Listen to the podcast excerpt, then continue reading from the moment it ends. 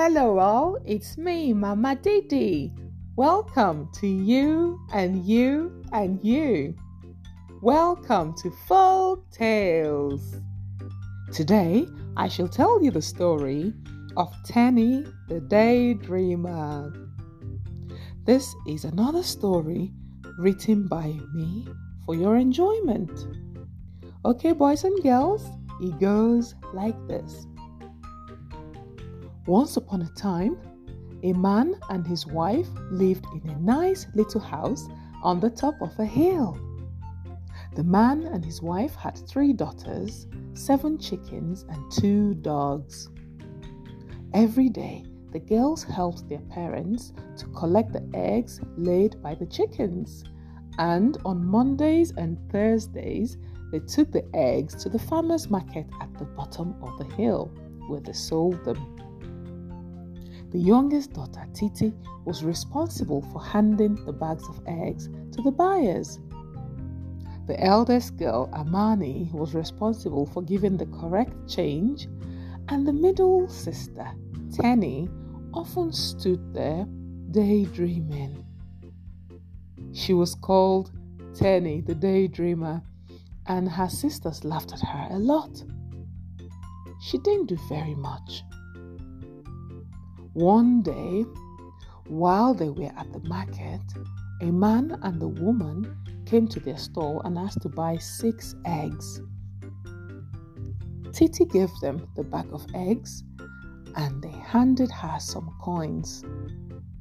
Before she could hand the coins to her mother, the man and the woman left quickly, moving through the crowds. Titi handed the money to her mother, who then realized that they were not real coins. They were only fake pieces of tin. Their mother quickly told their father, who then went to the chief of the farmer's market. And the entrance and exit of the farmer's market was closed.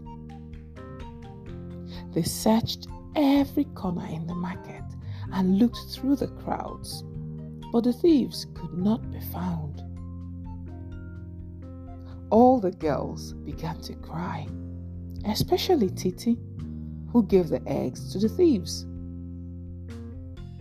The sun had almost set when the market chief and his helpers decided that it was too late and the thieves could not be found. Titi's parents were very sad. The money they had lost was a lot. Go back to your homes and your stalls, the market chief announced. Wait, wait, I know where they are, Tenny, the middle sister, announced. But there was silence. Nobody believed Tenny the daydreamer. But she stood up confidently and taking her mother's hand, Tenny took them to the other end of the farmer's market where the thieves who had stolen the eggs were hiding.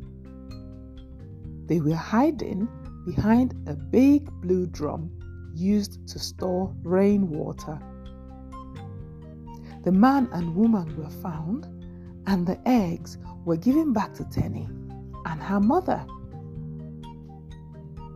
When they went back to their store, Tenny was greeted by her sisters who took her hands and hugged them hugged her and danced around in joy. Tenny had found thieves, and from that day forward, she was no longer known as Tenny the Daydreamer. The end. Boys and girls, that's our story. Now, here are some questions for you to answer. Where was the house the man and his wife lived in with their daughters. How many daughters did the man and his wife have? What were the names of the daughters? What days did they go to the farmer's market? How many eggs were stolen?